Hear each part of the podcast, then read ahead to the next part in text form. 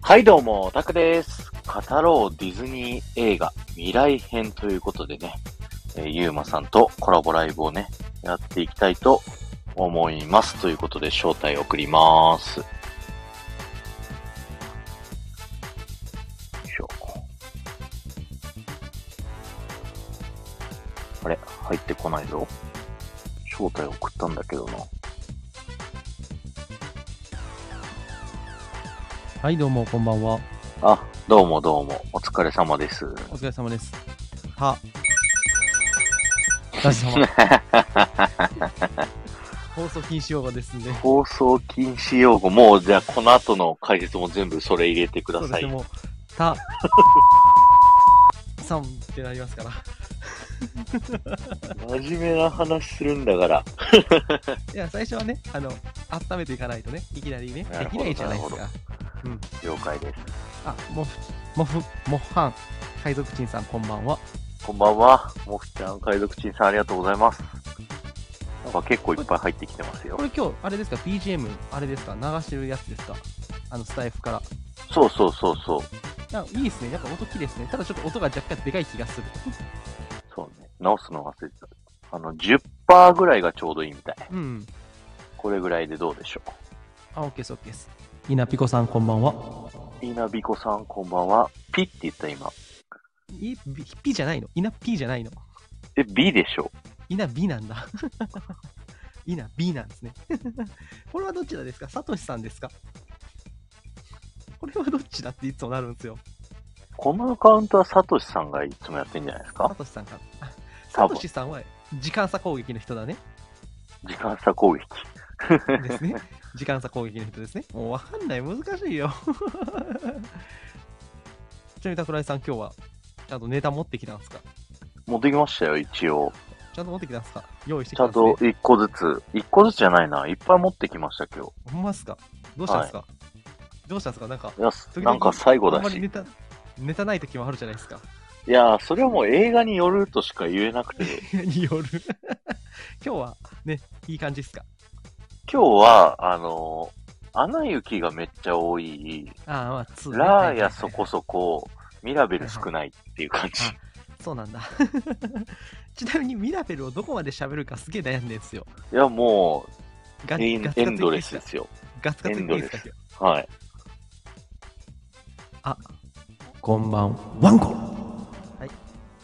ワこんばんはんこ、ヒロさんうもんこんばんは。ありがとうございます。ちゃんとね、あの、マカさんにはね、あの、新しいイラストを与えてあるんで、僕から。新しいイラストはい、あの新しいアイコン用のイラストを僕今日描いたんで3人分。なんと、なんと、ななんんと。と、なんと。楽し3みだ人な分ってなんすかえあの ?4 人コラボするんですかいや、なんかとりあえず3つ描いた。 またリクエストがあれば受け付けております。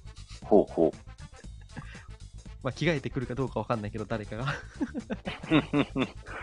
何かにというこはい。はい楽しとみでといにしてうことで、高ま橋す。さん、今日は。はい。何でしたっけ何するんでしたっけもう語ろうディズニー映画のいよいよ最後ですよ、もう60作。そうですね、60作よくやりましたね。いやもう、ね、ゆうまさん2週目ですからね。何がっすかで一1週自分で全部やって、あ、一2人で週や る、やってるわけじゃないですか、僕こもっち2で。週目ですね。だからもうね、あのね、作品のタイトル言われたら大体説明できるようになりましたよ。もうエンドレスサマーのような感じそうでしそうょそう、エンドレスサマーですよ。えげつない。あ、こんちくこんわちくわさっきラップしてたね、ちくわさん。阪大工学生、ちくわです。なん、ね、おしゃべりの神様、なんちゃらなんちゃら言うてましたね。あれ、ちくわさんとのコラボっていつやるんですかあ、まだ、まだ、あの、ちょっと決まってないです。まだ決まってないです。あ、決まってないですか、なんか、ちくわさんをいじりまくるライブはみたいいそな。うそう、ちくわさんいじりまくるライブなんでね、もう僕も怖いですよ、逆もうに。張り倒されそうっすよね。 殴り倒されますわ、本当に。 ほんまに。殴り倒されます、私。楽しみであす。の、途中まで、あの、いじってて、なんか現実に帰 って、あの、ちょっと、あーってなりそう。 でも頑張るよ。でも頑張る、だ頑張る、頑張る。あ 頑りがと張る、うござい頑張まる。す。翼さんも、こんばんは。あ、どうも、こんばんあは。りがとうございというわけではね、いまあ、ここまで60作やってきて、最終回なんですけど、ます。はい。実は特集としては今日で映画を一旦あの全部やるんですけど、一応総集編を用意してありますんで、あと1回できます。はい。来月ですね。はい、来月、はい。なので、まあ、あと1回できるのと、僕、タクラジさんのこれでもう、あの、完全にあれがなくなるんで、レギュラーが。 レギュラそうなんですよ。あの、レギュラー放送なくなるんで、もう改変期じゃないですか。3月。ー。そうです ね。3月から、大変で3月で終わってちょうど4月から。そうですね。切られるってやつですね。僕は切られたということいですやね。いやいや、改変どうなるかっていうか、いっぱいやってるじゃないですか。他の数、コラボも。ね。まあまあまあ。まあ、四人これから月1でやることになったりとかしますからね。ディズニーそ部うそ通う信そでう。そう、ちょうどね。でもね、まあ僕は桜井さんのこのチャンネルのね、準レギュラーとしてね、言いたい。僕を使いなさ いと。4月以降もちゃんと使いなさいって言いいたい。や、それは19日に話しましょう。どうしていくかね。 19日、怖い。というわけでね、19日僕はまな板の上に乗ったコインでね、あの、本当に僕のあの配信をね、ラジオ業界のプロ、桜井さんが分析して、ここをこうすればいいっていうのをね、すべて、あの、突きつけられるらしいんで、いやそこまでは言わないです よ、多そ分。こまでは言わない。 まあ、あの、いろんなね。あ、はいえーあやもふさん、キャッスさん、こんばんは。こんばんは、山本さはん、いトナスさん。キャスさんってトナさんそうですあ。隣の客が贅沢な名前なんで。なるほど、なるほ ど。ユマーバのね。そうです。もう、ユマーバは、あ、来た来た来た。神様ってもくちゃん来てる。はい。公開処刑です。このリトルグリーンイーメンのやる気のない感じの顔をね、あの、リクエストされたんで、やる気のない感じで作りました。 おー。かわいいじゃないですか、意外と。意外とね。 さて、まあまあ、じゃあそろそろ温まってきたんで、ちょっと進めていきたいと思うんですけはど、い。すみれさんもおすしさんもこんばんは。じゃあ行きますよ。はい。よろしくお願いします。アナと雪の女王2。切りました。 2019年ですね。2019楽し年。み。はい。見ましたよね、当然も。ちろん、もちろん、もちろん。皆さん見ましたよねこれ見てないのがなさすが に。多分ねもちろん。あの、ディズニー映画ね、あの、ここまで見て、ラーヤとミラベル見てない人多いと思う。こあこあ、で一確か旦に。なんか、ディズニーの歴史が僕一旦終わったんじゃねえかぐらい思ってんのよ。こことこの後で、一旦なんか僕話変わってると思ってんの、結構ディズニーって、本質まあが。確かに世界観がガラッと変わりましたそうね。そうそう。なんかだからこの「アナ雪2」を以降にして、まあだから2019年じゃないですか、これ2010年代これで終わるじゃないですか、そっから2020年代に入っていくんで、実はここで一回時代って区切れると思うんですよ。うんうんうんうん。という話をしていきたいと思いますね。はーい。あのー、アナ雪、まず、なんかアナ雪っぽい音楽ないですか ?BGM。アナな雪んっかぽい明る音すぎる楽、明るすぎる、明るすぎる、なんか。明るすぎるこぞ。ういうのはい。ああ、OK です。 これ、あれじゃないですか、桜井さんのなんかいつも告知の時のやつじゃないですか。そうそうそうそう。 そうそうそう。ああ、アナ雪2見てないお寿司さん、また見てきてくださいね。はい。というわけでいきましょう。あの、はいアナ雪1作目はでもやっぱすごい作品なんですよね。うんうんうん。うん、1作目が。で、あの、まあ、前回のコラボでやってるんで、まあ、そちら聞いてもらったらいいんですけど、あの、まあ、現在のディズニーの歴史を見ても、あの、名作、傑作の一本としての地位はもう多分、アナ雪って確立してると思うんですよ。うん。とそれこんそでもなくね。うん。あの、全60作の中でも、もしかしたらベストワンっていう人が今多いかも。 1もうね。今やなんか、うん、そうそう、過去一って、アナ雪1作目を過去一っていう人多いと思うんだけど、うんうん。あの、まあ、それなんでかっていうと、やっぱ曲がすごいいいっていうのがポイントであって、うんうん。まあ、雪だるま作ろう、生まれて初めて、扉開けて、レッドイットゴーっていうね、もうこれがね、多分、やっぱ4曲キラーチューンがあるとすげえと思うんですよ。いや、最強ですね。そうそうそう。で、なだからもうディズニーの長い歴史の中でも特別な作品になったアナ雪は、公開されて割と早い時期に続編作りますって言われてたんですね。うんうんで、あの、作り手もね、アナ雪2公開前に、実はこれ日本で一つの映画なんですよって公言したんですよね。うん。うんうん。ただ僕これふ僕も含めて桜地さんもそうやと思うんですけど「アナ雪2」の前年に公開された「シュガーラッシュオンライン」っていうのがあってあこれひどかったんですよあ、めちゃくちゃひどかった。これドイヒーだってあのーあのねここで僕は結構ねあの辛かったのあこれ絶対「アナ雪2」ダメだわと思ってたの大丈夫かとは思っちゃうよね。そうそうそうあれを見ると。みんなねあれ見て「おいおいおい」と「やってくれたなディズニーさんよ」と「やりやがったな」っていう感じだったんですけどまず「んうんアナ雪2」の結論から述べとくとこの映画が100点満点の続編ではないかもしんないですねただ「アナ雪」って作品が本来行くべき結末っていうのをたどり着いてると思うんですよだからやっぱり日本で一つであるっていうところはすごい綺麗に完結させるためにやっぱ必要だったんじゃないかと思ってて僕は結構「アナ雪2」は高く評価しておりますというわけで僕も2があってよかったと思いました。そうそうそうでだから僕結構2位好きなんですよ、うん、なんだったら2位派かもしんないうん、一緒一緒一緒。そうそうそう。でね、あの、大きな要因がね、エルサの問題って一作目じゃ全く解決してないってことなんですよ。うんうん。要は、まあ、あの、ありのままでっていうことで、氷の城で孤独に一回生きようとしたエルサっていうのがあって、まあ、ありのままでっていうのは孤独に生きることで、その自分の全てを孤独に体現しようとしてた彼女が、最終的にアナとかクリストフとかいろんな仲間と向き合って他者と生きる決断するのが一作目ですよね。うんうん。簡単に一作目を要約すると。はいこ。れね、エルサ、幸せに生きてんじゃねって思うんすけど、物語としては一見これでいいじゃんって思うんだけど、でも、本当にそうなのかなっていうのがあるんですよ。うんうんだから、そもそもそれで、本当にアナ雪一作目って終わりなのっていうのがすごいあって、作り手にも少なからずそんな思いがあったから、あの、多分2作るって言い出したと思うんですよ。そうですね。アナ雪って本質的な問題解決しないっていうのは、魔法の力の剣が一切解決しないってことなんですね。うんうん。まあ、この魔法の力っていうのは治癒すべきものでもなければ、これからエルサが生きていく上で付きまとっていくというか、まあ、付き合っていかざるを得ないものとして描かれたと。うんうん。で、確かに前作のラストでエルサの力も含めて彼女を受け入れてくれる人間は増えたって言えると思うんですよ。うんアレンデールの国民とか仲間とかね。うんうん。でも、特別な力を持つ人間を周囲がただ認めてくれましたっていうだけでいいのかなっていう、これで本当良かったのかっていう多分疑問がね、生じたと思うんですよ。そうそう。それだけでいいのかなっていうなんでねところがね、解決しなかったですもんね。そうそうそう。で、従来のプリンセスものってね、要は、呪いとか魔法の力って必ず解けてたわけですよね。白雪姫、うんうんしんし良くも悪くも。白雪姫っていうのは毒リンゴじゃないですか。あれ大大丈夫。で、うんうん。シンデレラは、あれはいい魔法だけど、あれも解けるじゃないですか。うん要は、従来のプリンセスものって全部呪いとか魔法は解けるんですよ。うんうん。でもこれとけ結局ねこの「アナ雪」っていうのは結局この2を終わってもまあずっと付きまとうものにはなっていくんだけどじゃあなんでこの力があるんだろうって話をしていく話になるんですね。はい。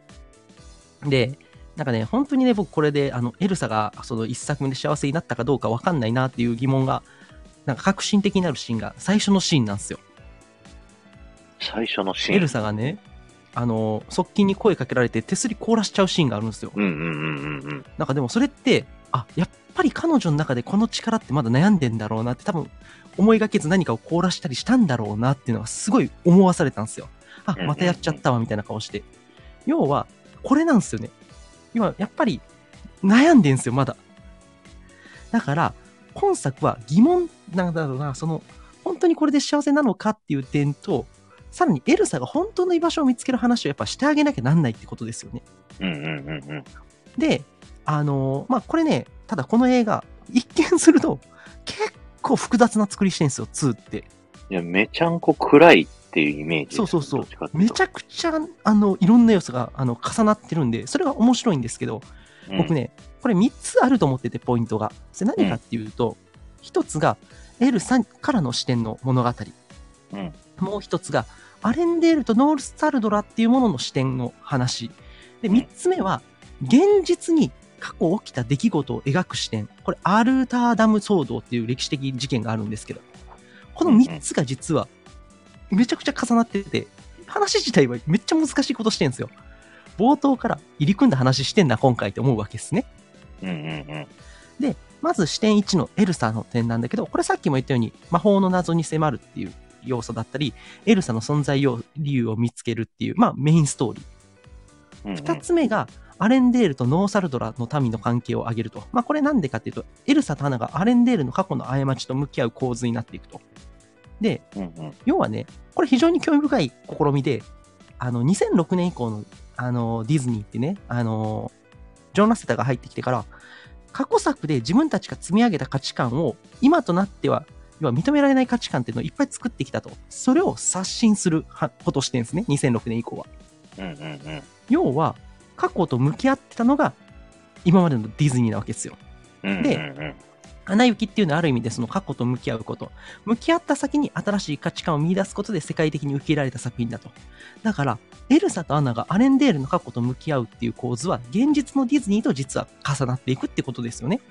うーん。だからなるディズニーがやってることをエルサとアナがやったって話なんですよ、これ。っていうほど。入り組んだ構図になってると。で、3つ目は、このね、あのーノーサルドラにダム作ったでしょ、はいはアい。レンデールが。あれ実は現実にあるんですよ。うんうん。あれ本当に起きた事件で、あの、1980年代にノルウェー政府がサーミ人の村をぶっ壊してダム作ってんすね。で、うんうん。あの、このサーミ人っていうのがノーサルドラの民のモデルになってると。で、さっきあの、稲彦さんが言ってた、あの、サーミの地っていう映画の話してはりましたけど、これね、実は、あアナ雪2を深く理解するには、このサーミの地っていうのは見ておくのを絶対お勧めします。うんうん。で、これね、桜地さん思わなかったですかアナ雪見てなんでダム出てくるんだって思わなかったですかダムって何ああみたいな。確かに。なんか、現代チックな感そじうそうそうそ急うになりましたよね。要はね、なんかこれ時代交渉としておかしいんですよ。うん。ただ、それを、あの、無視しても、現実に起きたアルターダム騒動をモチーフにして、時代交渉を無視してダムをキーポイントにするっていうのは、やっぱりげ歴史的な事件に対して向き合うってことなんですね。うんうんうんだから、要は、これも過去の歴史問題に立ち向かう構図になってるんですよね。うん。だから、なんだろうな、し視点2と視点3っていうのがあるとしたら、さっきその、アナとエルサがディズニーの歴史と立ち向かうっていう構図と、過去に起きた歴史をディズニーが描くっていう、要は過去と未来の対立の要素があるわけですよ。うんうんうん。で、アナが歌う楽曲で、今できる正しいことっていうね、The Next Right, The Next Right Thing っていう歌があるんですけど、こはれいあのは日い。本語では私にできることってあるんだけど、まあ、これあの、一回エル、アナがね、あのーなんかその洞窟の中で歌ってる歌なんですけど、うんうん。まあ、あなたのためじゃなかったらどうやって床から立ち上がるのよ。涙こらえて進もう一人でも。ただやるのは次にすべき正しいことをやろう。できることを一歩、また一歩、一歩ずつ進もう。それしかできないんだから次にすべき正しいことをする。歩くことならできる。今の私でもっていう。まあ、直訳するとこんな歌なんですけど、要は、今作の、これ、アナの決意の歌なんですね、これ。うんうんで、だからこのね、この歌ってどういうことかっていうと、アナってエルサと違って、てか前作のアナほどアナって特別な存在じゃないんですよ、今回も。うん。うんうん。で、エルサはと精霊の歌も聞こえるし、魔法の力もあるじゃないですか。そうですアナっね。て一作目以上に普通の人間になってるんですよ、2って。うんうんうん。で、エルサは神秘性は前作より際立ってて、要は2人の差ってめっちゃ空いてるんですよね、この作品。うんうんうんうん。だから、これね、まずアナの歌っていうのは、この映画を見ている、いわゆる普通の人々に刺さるメッセージになってると。で、うん過去の過ちなるものがあるんだとしたら、今できることをしてそれを正そうと努力すべきっていう、実はかなりストレートなメッセージをアナが歌ってるわけですよね。うんうんうん。だから、実際に起きた過去の事件をモチーフにしたり、ディズニーが積み上げた歴史と向き合うっていう意味で、過去の過ちと向き合っていく。そんな宣言の歌なんですよ、これって。うん。だなかるらほ、めちゃくちゃ複雑なことしてんですね、これね。うん。うん。で、もう、なんか、水と氷の関係性とかもすっごい複雑で、あの、要はね、水は歴史だって今回言ってんすよ。はい。水って世界を循環してるわけですね。雨になって、水蒸気になって、雲になって、人が飲んだり食べたりっていう。それが、うんうんまあ、要は、なんかだから、オラフがおしっこから出たなんか水を飲んでんだよってセリフがあるじゃないですか。うんうんあれって要は水が回ってるっていう。だから、いろんなものの間を水が回ってるから、水は歴史を記憶してる。要は、メモリーになってるって話なんですね、これ。うん。うんうん。で、エルサの氷の力ってじゃあ何だかっていうと、物を凍らせる力じゃなかったんですよ。本当は、氷の力で過去の歴史を具現化する能力がエルサの真の能力だったっていうのが今回描かれてるわけですね。うんうん。要は、あその、もう過去の、要は、いろんな像を出せるじゃないですか、あそこ。はあい。の最後、。あの、えーノア、ノア、ノア、ノアハランでしたっけ ちょっと待ってくださいね、名前が。アートハランだ、アートハランアーハトハラン。ートハラそうそうそう、アート派なんで。まあ、そこで歴史をね、あの氷、だからその自分たちのお母さんたちが乗った船の水を凍らして歴史を見たじゃないですか。うんうんうん。要は水に記憶された歴史を紐解く力がエルサの本当の力だって描かれてるんですよ、これ。へえ、全然だから理解しなかったじゃん。逆に言うと、ノーサルドラに森がに作られたダムっていうのは水をせき止めるものだから、要はこの世界観では水イコール歴史だから、ダムって歴史をせき止めるもの、つまり過去のいや、ダメだったこととかを隠すものになってるんですね。うんうんこの対比なんですよ。エルサはそれを読み解く力、ダムはそれを止める力。だからダムを破壊してエルサが復活するっていうロジックになってんですよ、これ。うん。うーんめっちゃ複雑なことしてるんですよ。よ、これ。むずっ。そうそう。だから、最終的にこれ壊さなきゃなんないっていうのは、実は物語の水っていう意味を理解しなきゃ全くわかんないっていう。だからうんうん、めちゃんこ難しい話になってんですよ、これ。うんうんうん。なんで壊すんだろうとは思ったんですそうそうそうまあ、あの、父ちゃん、おじいちゃんか、そがうそう作ったから、そうそうみそ。たいうなの思ってたんですけど。表向きはそうなんだけど、裏見ると水を止めてるっていうは歴史を止めてるってことなんですよ。隠してるってことですよね。だからその歴史の水を全部外にぶちまけないとどうしようもないっていう。めちゃくちゃなことに複雑なことしてるんですね、これね。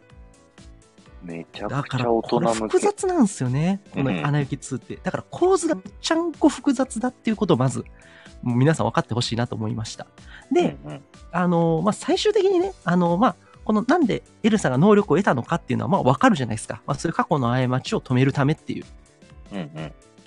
まあ、そのための力だったっていうのは分かるんだけど、でもね、そもそもこの作品、最大の特徴があるんですよ。これみんなわなんか忘れてるとこにあると思うんですけど、アナと雪の女王最大の特徴って桜地さん何だと思います最大の特徴最大の特徴。もう、あの、意外とみんなここ見落としがちだから、この作品の続編がなんで必要なのかっていうのは実は、これが理由なんですよ。今までいろんな理論こねくり回しましたけど、もっとシンプルな理由があるんですよ。さあ、それは一体何でしょうええー、何でしょうあ、親はどこに行ったのか。 あー、なるほどね。うーん、ファイナルアンサあはい、ならアンサーで。あ、違ーそうう。じゃないんですね。これね、アナとエルサっていうダブルヒロイン性なんですよ、この話。はいはいはい。つまりダブルプリンセス性なんですね。うん、だから、この設定完結させるには、2人がプリンセスになんないと終わんないんですよ。本質的には。あ、二人ともってことね。そう。1人じゃダメなんですよ。だから、今作はノーサルドラにエルサ、アレンデールにアナっていう2人が、並び立つ絵面で終わるんですね。うんうんうんうん。いこれがないと終わんないんですよ、これ。だから、本当は。や、でも確かに、この最後は気持ちよかったっす。そう。だから結局その、いろんなね、エルサが真の目的を見つける話とか、アナが一般人として生きていって、その中でできることをする話とか、まあいろいろね、水と氷の関わり合いとかいろいろ話こねくり回しましたけど、単純に言うと、これやらないとこの話終わんないんですよね。うんうんうんうん。ダブルヒロイン性を敷いてる以上。うんうんうだんから、もうあのラストで正解なわけですよ。なるほど。そう。でね、まあ、最後ちょっとあの補足しておくとね、あの作り手たちの言葉をちょっと借りると、エルサが神話的で、アナがおとぎ話的だっていうことを作り手言ってて、アナ雪っていうのは、これを2つを共生させた物語を作りたかったって言ってるんですよ。うーんで、これあの、The Art of アナと雪の女王2っていうのがあって、神話が描くのは普通の世界で暮らす不思議な力を持った存在で、彼らは世界の重みを背負わなければならず、大抵悲劇的な結末を迎える。一うんう方ん、おとぎ話が描くのは不思議な世界における普通の存在で、主人公は困難に直面して苦労するものの、最後に成長してそれを乗り越えるっていう。実はね、この二つの神話とおとぎ話的な話っていう、だからエルサはすっごい2では神話的な話をするんですよ。普通の世界で暮らす不思議な力を持った存在で、彼女は世界の重みを背負うと。なるほど。アナっていうのはおとぎ話的で、不思議な世界における普通の存在なんですよね。アナ雪2では。うんうん。だから、主人公は困難に直面して苦労するものの成長してそれを乗り越えていくと。だから、おとぎ話と神話を同時にやるのがアナと雪の女王2っていう構図になってて、こういうところもすごい複雑だから、まあね、あの、やっぱ2は非常に重要だというわけですよ。うん、やっぱ難しいですね、話が。そうそうそう。2はかなり難しい話になってて、うんまあ、逆に言うと、最終的にあの2人が並び立つラストっていうのが、やっぱり理想であって、まあ、それでしかやっぱ終われなかったんだろうなと僕は思ってます。うんうん。いや、あの2があって、初めて完結だなとは思いました。あの、そうそうそうなんですよ。 1の、1のストーリーはなんかもう、なんかぐっちゃぐちゃだったような感じがしたんで、僕は見たまあ、時。 1はね、あの、あいつですよ。あいつが 悪い。ハンスが悪い。なんでもハンスが悪いっていうね。そう急に敵になる から。なんでなっていう。なんでってなる。まあ、あれはね、うんあの、1回目のあのコラボの、あの、前回かな、穴行きしたの、そこで説明してますんで、ぜひ皆さん聞いてください。それはそれで理由があります。まあまあまあ、それを聞いたらまあしゃあないなって思まう、あ、しゃあないなってなります。 というわけで、アナと雪の女王2はこんな感じなんですけど、ね。はいあ、皆さんちなみにこんばんは。えっと、ちびとらさんやケントさん、こんばんは。こんばんは。こうやって映画について喋ってる回です。聞いてってください。はい。もう30人あぐじゃあらい来てますよ。あ、マジですかじゃあ、た、さん、あの、今日何かネタがあるということで、よろしくお願いしていいです かあのね、アナ雪2はね、あの、なんだろうな。まず、カットされた曲があって、3曲も。もあるんですよ。へー1個が、アナがアレンデールの街を歩きながら歌うホームっていう曲で、ほうほうほうほうほう。なんかこう、生まれて初めてっぽい感じの曲へーがあるんですよね。で、なるほど2曲目が、あの、アンメンタブルミーっていう、オラフが歌う曲なんですけど、ユーマさん、あの、1と2でオラフの違いってわかりますえ、それは何あの、ピエールがたきったか、 たきってないか。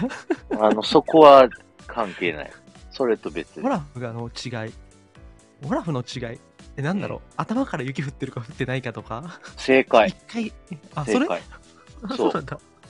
あの、1の最後、夏でも入れるようにって、エルサが雪を上から降らしたんですけど、うん。はいはい。 3年経って、エルサがなんか魔法が上手になって、うん、オラフの雪は溶けない雪に変えたっていう設定になってるんですよ。あそうなんだ。そう。 だから、あの、雲を、あの、ずっとオラフの上に乗っけとくのが制作者として邪魔だったんですって。あ、あそういう、そういう都合 ははい。ショートアニメーションとかで、いはいはいそれがすごいネックで、なんであの設定を作ったんだっていうのがあったらしくって、で本編でもさらっとアナがオオラフに対して溶けない雪どうって言うんですよ。へえ。あ、全く意識してなかった。そう。で、それをへ、ー本当はオラフが溶けない雪に変えてもらった、やったぜって喜んでる歌がこのアンメンタブルビーへです。え。まあでも、それやっちゃうと、テンポ悪くなるね。そうそうそう。テンポ感が死ぬね、映画の。で、3曲目が、Get This Right っていう曲で、うんうんうん。これはクリストフがアナに、あの、完璧なプロポーズがしたいっていうのをはいはいはいは歌いう歌なんですよ。だからそれこそ扉開けての、なんかこうう、んうんうん。アンサーソングみたいな、クリストフ・アナの曲はいで、なるほどね。で、最終的に、クリストフが結婚したいって悩んでるところをアナがプロポーズするっていう曲。うんうん。でこの3つはあの YouTube で調べればあの出てくるんで、ぜひ聞聴いてみてくださいあ。全部いい聞けるんだ曲。うん。えーなるほあどのね。普通でに、あの、本編の曲って結構暗めな曲多かったんで、も。そうそうそう、メッセージ性にこもこもってるから、今回は。そうそうそう、比較的キャッチーな明るい曲たちなんですよ、全部。うん。でもカットされてるっていうね。なるほどね。まあ、多分おそらく今回はそういう話をしたくなかったっていう、本当に複雑なことしたかったなと思います、今回、これは。うんうんうんうん。めっちゃ複雑なことしたかったんだろうなっていうのは、なんか見て取れましたね。うん。はい。それが1個目で、おまだある。 あと2つあるんですけど、まだある。あの、一番最初にアナとエルサが子供の時に遊んでるシーンがあるんですけど、ほいほいほい。そこで、あの、エルサがね、人形を作るんですよ。うんうん。魔法で。その人形あが、あの、中に、あの、ベイマックスとダンボがいます。へあ、あ、なんかあの、なんかミニチュアみたいなやつ、なんか、そうそうそうそう、あ、なん中にかあるかもしんない。なんかそれわかるかもしんない。そう、それを探してみてねってやつと、はいはいはい。あと、三つ目が、あの、オラフが歌歌うシーンあるんですよ。ありあますね。はいはい。の、精霊たちになんかいたずらされて、あはいはわいーって叫ぶ歌。うん。でそこで、そのちょっと前に、うんアナ、エルサ、スベン、サマンサーって言うんですよ。あ、サマンサってなんか言ったかもしんない。そうで、サマンサって誰よって自分で突っ込むんですけど、うん。あの、サマンサっていうのは、このオラフの声優さん、えっ、とね、ジョシュ・ギャットさんがあー。ほうほアドリブで言ったっていうので、うへえ。実際サマンサっていうのもこれの前にも後にも一回も出てこないっていうね。 ただのノリじゃねえかよ。そう。その後、なるほどね曲入ってからも穴覗いてサマンサーって言うじゃないですか。はいはいはい。でも一切関係ないっていう、っね、 確かてに。へいう小ネタでした。え。ありがとうございました。はい。以上になりまさす。すが。はい。じゃあ、次行っちゃいましょうか。はい。あ、音楽、じゃあ次、ラーヤっぽい音楽し鳴らしてください。何があるかな、ラーヤっぽいの。ちょ何でもいいっすよ。っと待ってね。あ、思い出した。あれにしよう。はいはいはい。ちょっとね、これ、いっぱいあるからね、どれにするかってなるんだよね。はい。はい。ラーヤと竜の王国、2021年。はい。はい、どうも、タクです。で、ディズニー伝説のイベントじゃないですか、これ。そう。 よくわかったね。分かった分かった分かった。もう、これね、僕、内容の前にもう語らなきゃなんないことがあって、もうこのラーヤと竜の王国やる前に、もうこれ一言言いたいっす。はいさよなら、ジョン・ラセターン。さよなら。まあ、あ2006年以降、悲しい総チェックではね、折に触れてジョン・ラセターっていう人物が超重要ですよって喋ってきたんですね。もともとうんうんピクサー出身で、トイ・ストーリーを成功させて名を上げて、うでん、 2000年代アニメ業界を席巻したピクサーから、まあ、暗黒時代を過ごしたディズニーを救いにやってくる、まあ、いわゆる救世主ですね。うんうんで、ラセターはもともとね、ディズニー、ウォルト・ディズニーが出資したカルアーツ出身で、カリフォルニア芸術大学。はい。キツネと猟犬とかで、あの、トム、えーあいつだ、えーと、うわど忘れした、ティム・バートンと一緒に、あの、うんうんキツネと猟犬でアニメーターとして参加したりしてて、でもディズニーで居場所つかめず、追い出されるんですね。うんうんうんで、ピクサーに行くと。まあ、だから、まあ、元さやには戻ってきたってことなんですけど、うん。まあ、2006年以降ね、彼が来てからディズニー傑作連発して、まあ、プリンセスと魔法のキス、ラプンツェル、アナ雪、ズートピアっていった、まあ、過去振り返ってもないほど超充実の時期を過ごすわけですね、ディズニーは。うんうんうん。ただですね、ディズニーは2017年、重大な事件を起こします。セク重ハラ大ですな事。件。セクハラ。はい。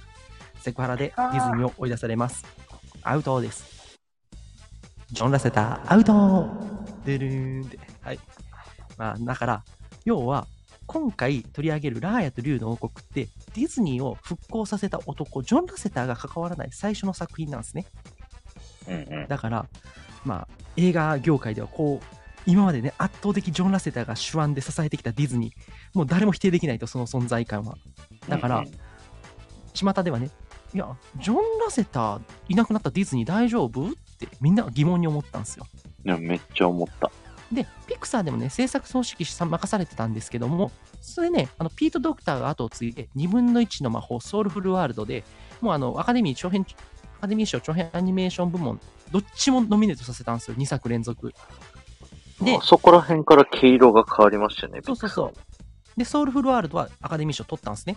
だからまあまあ、うんうんピクサーは大丈夫だな、あ、ピート・ドクターは大丈夫だっていう、圧倒的手堅いと、もう世界に見せつけたうと。んうん。でだからピクサーは大丈夫だったけどディズニーどうなんだいどっちなんだいっていうことでラーヤはめっちゃ注目されてたんですようんうん。でまあラーヤ僕はあのただね興行収入見てると穴行き追降ガクッと落ちてるまあこれコロナの影響もあるんですけどうんうんうん。だから興行収入的にはどうなんだろうと思ったんですけど僕は内容自体ラーヤはすごく高く評価してます僕も良かったと思うんですよ。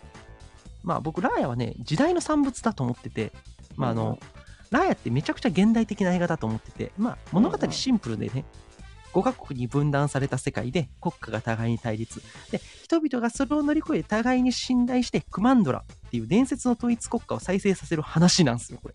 うんうんうん。ただそれだけね。だから、うんあの、物語の流れもラーヤが旅をして各国を巡る、で、竜の石のかけらを手に入れる、仲間を増やして次の国へ行くっていう RPG っぽい話なんですよ。そうそう、ドラクエっぽいなって思った。そうそうそ見てう。てで、めっちゃシンプルで、その、要はもうなんかその対立してた国の人々と信頼を築いて、そしてどんどんどんどん分断を乗り越えていくっていう話で、うんうんまあ、シンプルすぎるんですうんね。うん仲間も増えていくし ね。そうそうそう。ペースが早いよね。レース早い。 本当は、なんか2、3話で見たい話。 うん。なんか、あれ早いな、みたいな。え、もう終わりねみたいな。っうん。ていう話なんだけど、でもね、この映画ってね、2006年以降、新生ディズニーがやった少なからず過去作のディズニー作品を相対化するっていうね、まあそういう面があったんだけど、今作それないんですよ。うんうんうん。だから今回なんでかっていうと、2017年から2021年までアメリカ大統領だったドナルド・トランプへの危機感ですね。もうこれでできた話です。うーん。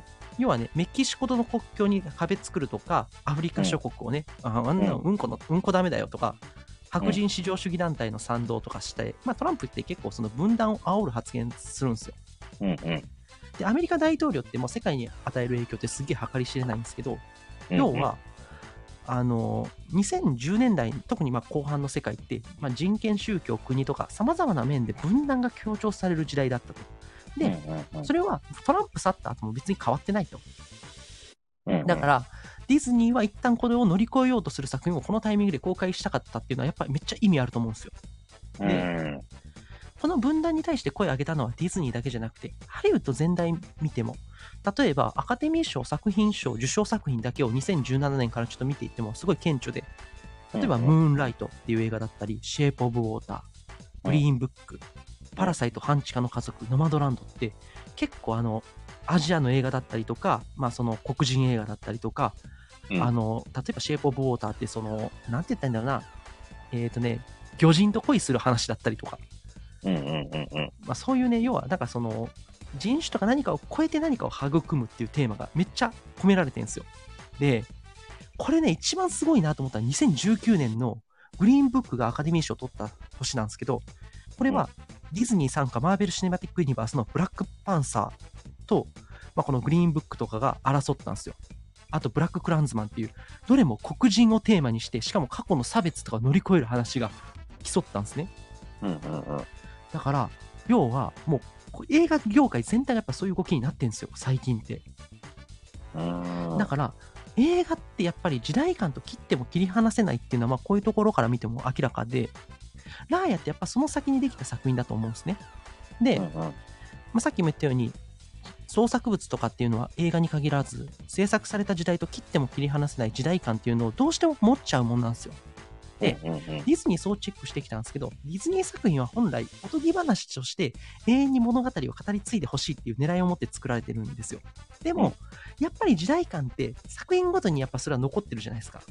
うんうんだから、やっぱりディズニーそうチェックしてきて思ったことは、制作された時期のこととか歴史を知らないと理解できない面ってめっちゃあるなって思ったんですね。うんでまあ、ラーヤってまあそれがやからそのだから今の現実社会と照らし合わせてみないとこれは100%僕は楽しめる映画じゃないと思ってて、うん、なるほど。でね要はこれって何かっていうと、まあ、理想論のような物語をディズニーが送り出してたのはまさにこんな時代だからなんとか分断を終わらせなきゃなんないって危機感から来てるっていう話なんですね、でうんうんまあ、その分断の時代に語られる今作っていうのは非常に単純な構造をしてるってさっきも言ったんですねうん生ありっていうね、友達に裏切られたラーヤが他人を信用することができないと。ただ、竜の指数はめっちゃすぐ人信じるんですよ。こいつアホかっていうぐらいすぐ信じるんですね。うんうんうんでもね、これの心に、要はなんかその、みんなが惹かれてって、最終的にクマンドラっていう理想郷をもう一回作ろうっていうところでね、あの、みんなが踏み出していくところで幕を下ろすんですけど、確かにね、この結末ってめっちゃ理想論の押し付けっぽいんですよ。そんな無理だろって。信じよう的なやつだもんね。そうそうそう。でも、これね、あのーまあ、僕の持論なんですけど、理想論を追い求めてきたからこそ実現してきたものっていうのはこの世界に多くあると。うんだから理想があるから現実が良くなるっていうことをラーヤって多分言いたいんだなと思ってて。うん。そこ。例えばねそれ。う基ん本的人権の尊重だってそうだし、もともとはそんなもんなかったんですよ、この世界に。うんうん。でもそれでもなんか人々に何かあるんじゃないかっていうところをね求め求めてきたからこそこういうものが成り立ったし足りないですけど黒人の問題だってそうだし肌の色で人差別しちゃいけないっていうのもそうだし声を上げてきて、まあ LGBTQ の問題もそうですよ今要はうんうん今ある社会をもっと良くしなきゃなんないと思ったからこそ声を上げた人々がいたからこそ少しずつ改善の余地っていうのは見えてるとだから、手を取り合って世界を良くしたいと思ったからこそ世界は少しずつ良くなってきたしこれからもやっぱそうなるって信じなきゃなんないんですようんだから、それをラーヤと竜の王国にディズニーは込めてるんですね。うんだから、2020年代最初のディズニー作品がこれっていうのはめっちゃ意味があると思ってうて、んこれからの時代を生きる子供たちとか、我々大人がね、分断のない世界を目指そうっていう、そんなメッセージを、これからの新世代へのおとぎ話として、このタイミングで送り出さなきゃなんないってことなんですね。うんうんうんいずれディズニーはこのラーヤと竜の王国の出来事、クマンドラの復活がおとぎ話でなく現実になるっていうことを願ってるっていうことですよ。うんだから僕はこの映画は素晴らしい映画だと思いますよ。いや、うんすごい、あの、コロナ中っていうのも、うん。本当に意味が。ぴったりな映画だったなって思いました。そうそうそうそうそう。あとね、まあその、あの、どこだったっけな、これ筋トレとかでも言ったんだけど、ラーヤとナマーリがお互いぶん殴り合うっていう、女性キャラ同士も顔面と付き合うっていう、今のでもこれジェンダー論をちゃんとやってるっていうので、あの、すごい正しい描写だし、あのね、ラーヤとナマーリのシーンで、ラーヤがね、武器を捨てて、ナマーリを信じて、石になっちゃうシーンあるじゃないですか、ラスト。うんうんうんうんあれね、スター・ウォーズエピソード6の、まあ、ルーク・スカイウォーカーと同じなんですね。要は、自らライトセーバーを捨てて、ダース・ベイダーの中にいるアナキンを信じるっていう、最後エピソード6のうん。皇帝と戦うシーンであるじゃないですか。うん要は、他者に対して武器持ったままじゃ信用されないと。自らそれを捨てることで、その勇気が他者との信用を勝ち取るために必要だっていうね。だから、相手に対する疑いの感情もそうで、その感情を勇気で捨てることで分かり合うことができるっていう。で、まあ、それをね、甘っちょろい理想論だって言われたらそうなんだけど、でもそういう理想があるから世界は少しずつ良くなってきたわけであって、いラや、ーヤと竜の動くほんとそれなのよ。うん。世界に対して理想論を追い求める素晴らしさを解くこの時代にこれから必要なおとぎ話だとだからうんこれをこのタイミングで出したっていうのはもう完璧に神ってると思ってるんですようんうんうん だから僕はラーヤとユリの僕はめっちゃ好きなんですね、うんなんかねあんまり評価されてない気がして僕はちょっとイライラしておりますうん。イライラしちゃう。僕は本当に神作ですはいうん。未完成の方わはかるぜひ見てほしい作品だと思いますはい全力でおすすめですおすすめです。わかります。うん。ねえ。ちょっとたくさん、お話続けていいですか、え あの、その間に豆知識よろしくお願いします。わかりました。あこんばんは。トイレ行ったあれ聞こえなくなった。トイレ行ってんのかなあいいや、じゃあ今のうちに豆知識喋りたいと思います。このね、ラーヤと竜の王国って、あのーコロナ中にね、まさに作った映画になってるんですよ。だから、クレジットの最後にね、あのーロックダウン中にインターネットでリモートでね、この映画作ってて、その映画作るために集まった400世帯以上のね、人々への賛辞が書いてあったりだとか、あと制作中にスタッフの中で生まれた赤ちゃんの名前がね、リストになってるの。その数なんと42人というね、すごい数がこの映画を作ってる最中に生まれたっていうのがすごい心温まるエピソードだなっていうふうに思いますよね。で、もう一個あるんですけど、あの、指数の声優さん、アークワヒーナさんっていうのだったかなっていう方なんですけど、この方のセリフっていうのが、あの、ほとんどアドリブらしいんですよ。それは、あの、アラジンでのね、ジーニーのロビン・ウィリアムズだったりだとか、あの、ラマにあった王様のクスコの声を担当したデビッド・スペードさんみたいな、そんな感じでもう自由に喋っていいよみたいな、そんなね、キャラクター、あの声優さんがやったので、すごいね、喋りのセリフがマシンガンですよねっていうのがね、二つともある映画ですね。あ、そう、モフちゃん指数好きだって言ってたもんね。いやー、本当に、ラーヤ僕もいい映画だなって思いましたね。この閉ざされた時代の中でそれでも人を信じろっていうメッセージ性っていうのは僕がすごい好きなタイプの映画だったんで、ぜひね、見てない方は見ていただきたい。あの、途中でね、出てくるね、赤ちゃんのキャラクターと猿のキャラクターがね、めちゃんこ可愛いんですよね。海賊人さんベビーリストありますよね。お帰りなさいませ。ゆうまさんがトイレから戻ってきました。はお帰りなさい。い、どうもっす。どうでしたか僕のラーヤの評論は皆さん楽しかったですかいや、良かったですよ。どうで、ですか小ネタをね、今2つ言ったんですけど、いはいうんもふちゃんからね、もう一個言われてた。そう、指数の声優さんが、誰って言ってたっけ、モフちゃん。あ、あなんのかシスの声優ってあの人で、なんかわかんないけど、なんかわかるわかるわかる。なんかあ ったね。最近のディズニー映画のね、人の声優さんだっていうのを、うんさっき知ら、教えてもら った。でもちょっとど忘れしちゃった。忘れしたみたいなんで、後でここにじゃあコメント欄におコメント願教えいしてます。うん。はい。その間に、もうミラベルに行かないとやばいんで、何がやばいのミラベルに行かないと。いや、まあ、いいんですけど、あの、ミラベルめっちゃ言いたいことあるじゃないですか。我々。言いいたいことある。アンこチれ、アンチミラベル。や、そこまで、いや、そこまで、あの、尖ったこと言わない。あ、ルカのお母さんと一緒。あ、そううそうそう、あの夏のルカ。はいはいはいはい。ありがなるとほどね。ね、ミラベルには言いたいことある派じゃないですか、我々。う。あるあるある。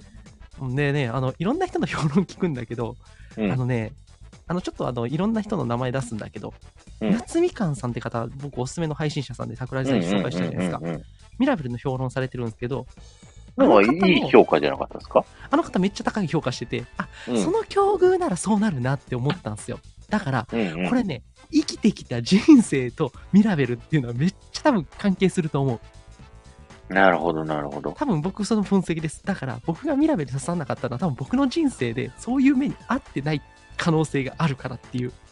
なるほど。なんかそういうことあるんですけど、だから、あの、これからはね、あの、僕はミラベルのことをあまり高く評価はしてないっていうことを先に言います。はい。しかし、いい映画なんで見てください。あの、おすすめします。先に言ってきますね。うん。アースに最後、ミラベルっぽい音楽でいきましょあ考えてなかった。 う。なぜ考え僕てたが鼻つんでる間に、 鼻つんに行ったのに。はこれはさあ、はい、行きましょう。違うかなミラベルと魔法だらけの家。はい、はいこれも2021年の映画で、まあ、おそらくアカデミー賞長編アニメーション部門、もうこれが取るでしょう。間違いなく取ります。はい。先に取ります。うんうん僕はなんか、なんか納得できないですけど、取ります。ラーヤでいいじゃねえかと思うんですけど、あもう知らない。 仕方ないね。で、まあね、あのーうん、まあ、ミラベルっていう女の子がね、特別なマドリガル家の中で魔法を使えないっていう設定ですよね、これ。 うんうん。だから、あのね、これってもう普通に考えたら、あの、なんかまあ、着地地点で大体予想できそうなもんじゃないですか。うんうん僕は思ってた話とはちょっと違ったんですよ。うん。うん まあ、それはちょっと後々説明していきますけど。で、まあ、ディズニー作品60作やってきた中で、基本的には持たざるものが何か持つ話って結構多いじゃないですか。そうですね。例えばシンデレラってその典型で、シンデレラストーリーっていうのはもうその最たるものですよね。要は何もないところから、あの、はるかなんかそのすごいものを手に入れてしまうっていう。うんでうんうんでもね、世の中ね、考えていくと、確かに持つものに比べてとか特別な人に比べて持ってない人とか特別じゃない方がやっぱ圧倒的に多いんですよ。うんまあ、例えば社会的マイノリティの方々っていうね、現代的なとこを見ていくと、そのマイノリティのために世界をより良くしていこうという動きが今現代の潮流だと。うんうん要は魔法の使える家族っていう多数派マジョリティの中で魔法を使えない存在ミラベルはマイノリティなんですよだからこの構図はあの非常にね現代的なテーマだと思うんですようんうん。ただあの僕ねこれねちょっといろいろ勘ぐった見方するんですけどエンカントっていう村があるじゃないですか、うんここってね魔法の力で生まれた土地なんですけどマドリガル家の人以外って魔法ないんですようん一般ピーポーなんですねうんだから、実はこれ、マドリガル家こそマイノリティなんですよ、この社会の中では。うんうんうん。だから、これね、X メンっていうね、アメコミのシリーズがあるんですけど、これね、はいはい。例えばね、特殊な能力を持った人たちが特殊な能力を持ってない人たちに差別される話なんですよ、これって。うんうんうんだか、ら、これって、一歩間違えたら、この人たちがすごい差別受けちゃう話にもなり得るっていう、ちょっと怖いなとも思うんですよ、うんうんこの構図って。まあ、それはどうでもいい話なんですけど、今日の話あんま関係ないんで。うんただまあまあだからこの実は考えたらマドリガル家こそマイノリティであるっていうところもちょっとねあの皆さんの頭にはちょっと置いといてほしいなと思いますうんうんうん。で僕なりの今作の結論として言いたいことは分かるメッセージとしては刺さるっていうのを最初に言っておきますうん。でそれはわかる。そう今作めっちゃいいっていう人もいっぱいいるの知ってます分かります、うん でもね僕いろいろ引っかかりましたはい、うんあのねこれねミラベルの視点で見るとね、やっぱなんかすっげえモヤモヤするんですよ。うんうんうん。で、これね、映画とか物語の基本っていうのは、成長する人を主人公に置くなんですよ。うんうん、で、ミラベルって物語の開始時点で、まあ、心の中にはちょっと本当は魔法使いたいっていう歌があるじゃないですか。うん。それを歌うシーンとかあるんですけど、でも、でもそうじゃなくて、魔法が使えないけど、自分が特別な家族の一員って分かってんすよね。うん。ある程度それ受け入れてんすよ。だから、普通ね、こういう話だったら、ミラベルが魔法欲しい、魔法欲しいと思って、ある意味その特別な力が欲しいっていうのに固執するんだけど、その固執から解放される話、あ、これでも私は特別なんだっていうのを気づく話になるはずなんですよ、普通は。うんでもこれ、最初から気づいてんすよ、この映画う。ん。うん。うん。だから僕が思った話と違うってここなんですよ。僕はミラベルがてっきりそういうのに気づく話だと思ったんですよ。確かで、これ最初から気づいてて、着地もだから一緒っちゃ一緒なんですけど、なんかそのルートが違ったっていう僕からしたら。に。うんうん。すごいわかる。うん。で、要はね、あの、成長してんすよ、もう最初から僕に言わせると。ミラベルって。うん。だから感情移入しようがないんですよ、これ。僕からすると。うん。もうこの子成長してきてんじゃん、分かってんじゃんって。確かに心の中に葛藤を抱えていくかもしれないけど、でも君は十分それ分かってるから偉いじゃんって思っちゃうんですね。もう開き直って大人になってますよね、そうそすう、大で人にに。なってんすよ。だから、でもね、今作は別に成長の余地があるキャラクターがいるんですよ。それがおばあちゃんなんですね。だからこの映画って、おばあちゃんが主人公なんですよ。うん うん。で、このおばあちゃんって結構ひどいやつなんですね。まあ割と普通にひどいやつなんですよ、こいつ。うん。で、まあね、物語冒頭、ペロドロっていうね、おじいちゃんとの夫ですよね。間に三つ子を設けて幸せな生活してたんだけど、迫害を受けて村を追われた身なんですけど、ちょっと待って。あれがおばあやねんって言っ誰てにる。どこに反応してん ねん。おばあちゃんって言っただけやんけ。アルマっていうおばあちゃんなんですよ。ミラベルのおばあちゃん。はい。OK? まあいいや、いいや。で、これね、最初これ冒頭なん、どなんでこんなことになってんのか分かんなくないですか、でも。何なんで弾圧されてんのってこんな急ことに。なんで弾圧されてんのって急に。ミラベ思ルわながいです。かあの、じゃなくて、アルマが、おばあちゃんが逃げるシーンから始まるじゃないですか、これ。誰かに追われて敵に。にこれ。ね、実は原作があって、これね、オリジナルって言ってんすけど、実は原作あるんですよ。ここれが何かっていうと、100年の孤独っていう小説なんですね。コロンビア出身のガルシア・マルケスっていう人が書いた100年の孤独っていう。日本だとね、焼酎の題名でも使われてますね。100年の孤独って。うんうん。ちょっと高い焼酎なんですけど、まあそれどうでもいいと思うんだけど。うんこれの、ほぼ原作です、これが。あ、焼酎ね。お酒そうね。焼酎、焼酎、お酒。はいはい。焼酎っていうから、小学校、中学校の教科書なのあか違うな違う。焼酎、焼酎。焼酎 お酒、お酒。お酒で100年の孤独って酒があるんですよ、日本に。うんうんまあいいやいいやいいや。これね、要はね、その、100年の孤独っていう小説にバナナ大虐殺っていう事件を下敷きにしてるシーンがあって、それを下敷きにしてるのが冒頭のシーンです。だから、うんうんあの、まあ、チキータバナナっていうのがあるんですよ、アメリカのユナイテッドフルーツに。まあ、今、チキータブランドっていうんですけど、まあ、要はね、バナナプランテーションで働いてた人たちが労働条件を良くしてくれって言ってストライキするんだけど、ユナイテッドフルーツ社が、そうや、アメリカ軍を使ってお前ら黙らせるぞって言ってね、あの脅して、コロンビア政府は結局、そのコロンビアで起きたこれ事件なんですけど、だからそれをね、アメリカ軍が入ってくるのをビビって、自分たちの軍で、あのー殺しちゃうんですよ、もうそのプランテーションのストライキした人たちを。で、うん正確な死傷者不明っていうね、大虐殺をするんですよ。うんうんうん要は、これ、アナ雪2と一緒で、歴史上の事件を扱ってるんですよ。だから、うんうん。最近のディズニーはこのように歴史的な事件っていうのを作中で描く視点っていうのはこれなんですよね。うんだから最初のシーンは実は歴史の本当にあった事件を下敷きにしてるんですよ。うんうんで、まあ、ペドロが殺されちゃって、アルマは絶望して、魔法の力がでも発発動して、エンカントっていうのができるじゃないですか。うんで、エンカントっていううちで彼女たちは繁栄していくんだけど、アルマの中にいつしかね、魔法の力があるからこそ村のために生きなきゃなんないって思っていくと。うんうん。そういう立場として務めようっていう、ノブレス・オブリージュっていう言葉知ってますかこれフランス語なんですけど。これね、ノブレス・オブリージュっていう、もうこれちょっと覚えてた方がいいですよ。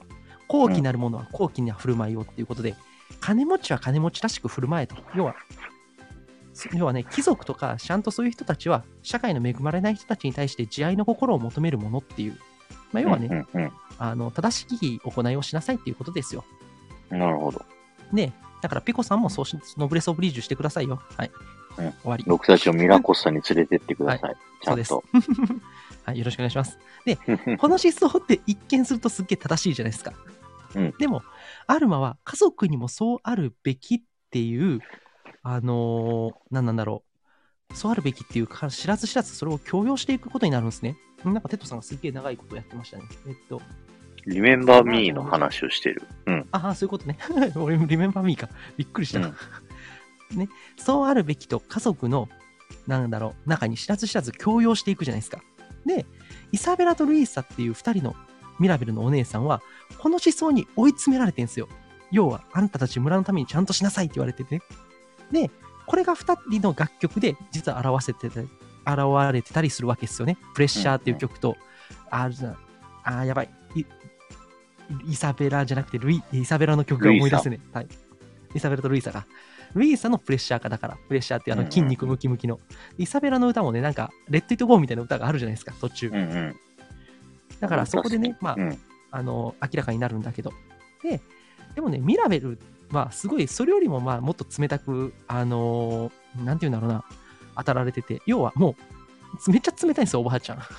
うん。うん。だからめっちゃかわいそうに見えるっていうね。だから、アルマは、ノブレス・オブリージュの思想に取りつかれて、知らず知らず家族を破壊してる張本人だから、主人公であり、ヴィランなんですよ、僕の感覚から言うと。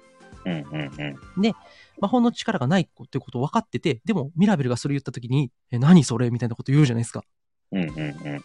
さ、今からパーティーを、ピアノとか言ってなんか、えみたいな。お前ひどすぎんだろ、おばあんみたいな。自分気づいてた。お前知ってんじゃねえか、ババアみたいな。そう。それおを前なんバか、バアみたいな。もう僕、劇場で叫び声を上げま したよ。ババア言うて。このクソババア言うて。こうピコさんに反応してほしいだけじゃ ない。いやいやいや大大大丈夫。 早いねと思って。まあ要はね。だから、これ、こいつが一番悪いやつなんですけど、主人公で。で、うんじゃあその中でミラベルの役目って何なのってなると、まあ、うん。あの魔法の象徴であるカシータが最後ぶっ壊れるじゃないですか。うん。まあ、めっちゃ話はしょりましたけど、今。うん。うん。で、すべてを背負い込んで、もう私のせいだって言って川にたどり着くんですね。うん。で、川って実はこれ最初と最後にしか出てこないんですよ、この川って。うんこれなんでかっていうと、最初にアルマが魔法の力を授かった場所なんですね、この川って。で、うんこの映画実はもう一番大事なの、このシーンが一番大事なんですけど、2匹のオルギタースっていう歌が流れるシーンがあるんですよ。うん。うん。うん。で、これはね、もうアルマが内面を吐露する形っていう、まあ一応歌唱されるんだけど、まあ要はペドロと死別してから、この川に訪れてないんだっていうことを言うんですよ。うん。でミラベルは、ここに彼女を、あの、導く役目を持ってたということですよね。うん。うん。ここでね、まあ、2匹の青虫の歌が歌われると。これ、アルマとペドロのことなんですけど、要はね、ペドロが死んで家族を失いたくないっていうアルマが思ってるっていう歌なんですよ。うん。でも、それによって大事なものも見落としてたっていうことを認めていくと。要は、青虫をしがみつくなっていうね。要は、過去へ固執してはいけないんだっていう、その失ったことに対する固執をしてはいけないんだっていうメッセージなわけですよ。うん。うん。要はね、で、ミラベルがブルーノのビジョンで見た黄色い蝶って、あれはもう一匹の青虫、ペドロが成長してるっていうのを、要はもう見せてるわけですよね。うん。うん。うん。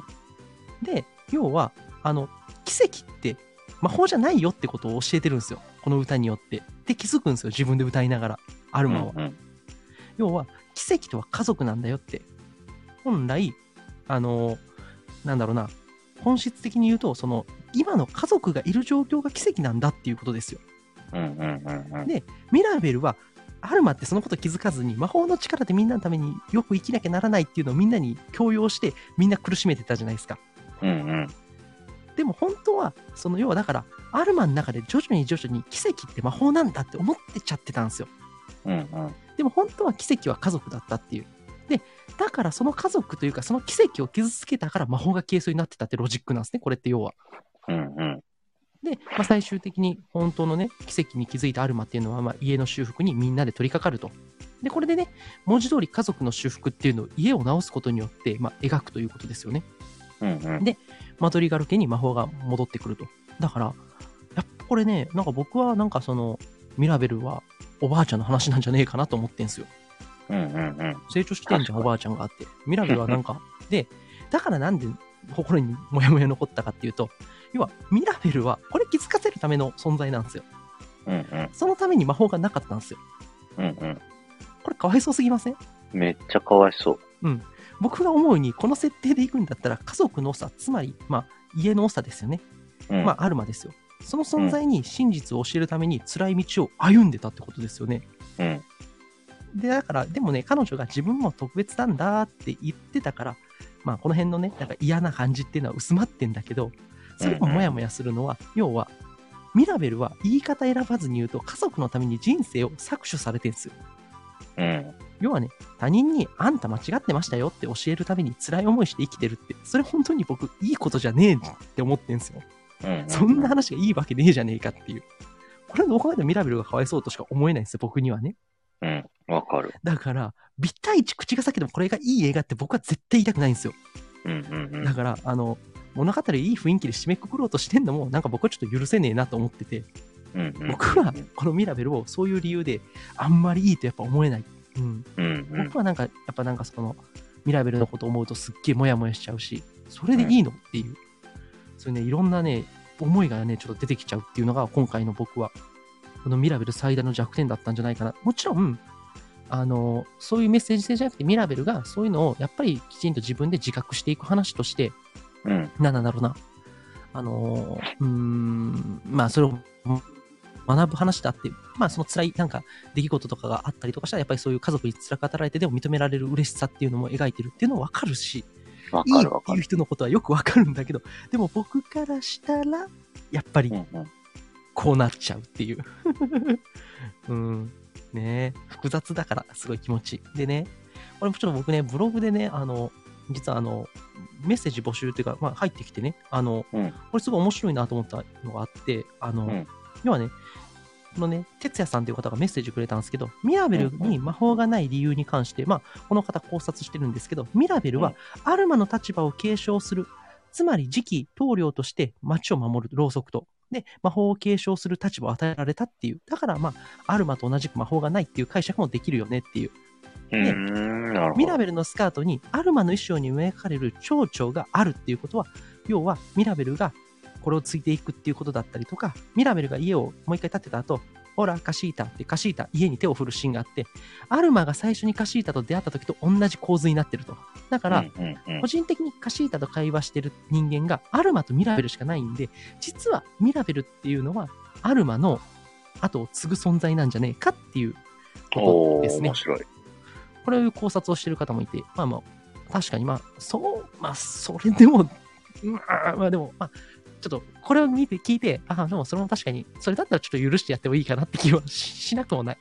うんうんうん。まあでも、まあまあまあ、まあでもこういう考察もあるんで、すごい面白いですけどね、これは。いや、でもなんか僕思ってたことがあって、はいはいはい。ミラベルの一家の家族って、さっき海賊人がやさんが言ってたんですけど、おばあちゃんは魔法使えないじゃないですか。おばあちゃん使えない。で、子供たちも、大半役に立たない魔法じゃないですか。そうなんですよ。あいつらの魔法全く役立たないですよ。本当それこそルイーザ以外使い物になんないですからね、あれ。そうそうそう、花咲かせるとかどうでもいいし、どうでもいい、どうでもいい。遠くの音耳聞こえどたっうでもいい。てうんぬんだそうしそ、うそう、どうでもいい。変身も役に立たねえまあでもし、編集はちょっと役立つかなと思ってで天候を変えるのもちょっとあれ迷惑だしねそう、自分の上しか変わんないのし、そうそうそうだからそうなんですよそうなんですよそう、だから僕もこれ別にそんなにどう、いい魔法ある人、そんないないのにだ、からあのミラベルがそんなに羨ましがる必要ねえって思うんですよ そう、それもすごい思う。うんっていうかなんか魔法って言ったらもっといろいろなことをできるのが魔法だろハリー・ポッターみたいなもんだろ、だからうんハリー・ポッターとマーグルとは魔法つけの関係ぐらいになったらわかるんだけどその魔法いるかっていうのはすっげえ思った見てて思う思どうでもいいやろみたいな。 むしろさ、自分の上だけ自分の感情で天候変わったら不便でしゃあねえぜって思うんですよ。う。ね。花を咲かせてって、あのさ、ルイーサの部屋、バカじゃねえのって部屋してましたよね。絶バラ対がく出るつろげないよ、あんなとこ。バラでさ、覆われて上から、なんか木で、なんかベッドつってさ、あの部屋バカだったねってすげえ思った。うん。だから、要はね、そう、魔法を使うっていうところに関して言うと、魔法いらねえじゃんってめっちゃ思うんですよ。しかも、あと子供たちがミラベルが魔法使えないのを、うんあそこまで大きくなるまで知らなかったっていうのも謎なんですよね。あまあ、見てもね、儀式をね。そうそう、みし儀式見てるし、いや、まあ、その頃には生まれてないかもしれないですけど、周りの親たちが喋ったりすると思うんですよね。はいはいはいはいはい。あ、そうだね。人をチューする能力もあったね、お母さん。あれ便利だね。あれはあり。まあまあまあまあおまかあ。んの能力はありだね。だけど、そんなに魅力的に、まあ、あと、まあ、動物と喋れるうん、うんとか。 でも、なんか、それで街をよくできる能力とは思わないですよね。うん直接的にそうなのよ。そうなのよ。うんルイサだけなのよ。街のために働いてんの。そうそう。だからさ、お前ら、逆に、何調子乗ってんのって思う。お前らの能力なんも使い物になんねえから、そんなミラベルに偉そうにすんなよってめっちゃ思うんですよね。思う思う。だから、なんかね、その辺もすげえあるの。そうもやもやした感じっていうのが。で僕は、その、ミラベルに対して、あの、僕が、あの、喋ったんですけど、ミラベルがはいはい。ピンとこない理由みたいなので、でミラベルが子供たちの憧れになるっていうのになり得ないっていうのが、はいはいはい。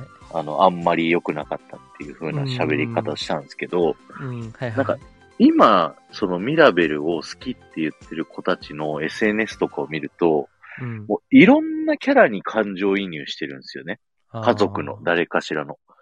うんで、確かに今見ると、ミラベル以外全員成長してるんですよ。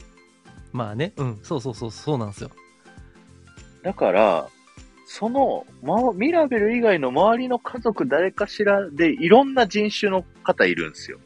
まあねいろんな肌、の色でいろんな見た目そうのそう人たちがいて、で、なんか、あ、この人は自分に似てるなみたいな、誰かしらこう、感情移入ができるように作ってあって、で、お気に入りのキャラが誰かできるみたいなのがあるんだろうはなっていうのは思いました。いはいはい。うんただあの、成長してるって言っても、あのもうねやっぱりミラベル自体が成長しちゃってるから、主人公の魅力っていうのは、僕結構そこはね、ないんですよね、だから。